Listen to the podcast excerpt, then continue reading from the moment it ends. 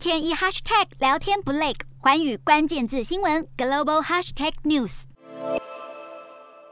肩并肩走在一起，日本首相岸田文雄迎接德国总理肖兹的到来。这是肖兹去年底上任后首度出访亚洲，选择日本作为首站。两人在首相官邸举行了一个小时的会谈。岸田表示，俄罗斯侵略乌克兰动摇了国际社会秩序的根本。日本将与包含德国在内的各国合作，对俄罗斯采取强烈的制裁，同时也会加强支援乌克兰。为了支援乌克兰在外避难的人士，岸田与肖兹同意把日本民众捐给驻日乌克兰大使馆的尿布、生理用品等，利用肖兹这次搭乘的德国政府专机运往欧洲。而两国也会持续密切关注乌俄战事。两国元首除了表明要持续制裁俄罗斯，也提到双方都反对国际间以武力片面改变现状的做法。而这段话也被日媒解读剑指中国。日本时事社报道，鉴于中国增强霸权主义的做法，安田与肖兹都认为，为了实现自由开放的印度太平洋，德日两国应该早日召开外交国防会谈，持续密切合作。另外，安田也表示欢迎德国派巡防舰等到印度太平洋地区，增强对印太地区安全保障的关注。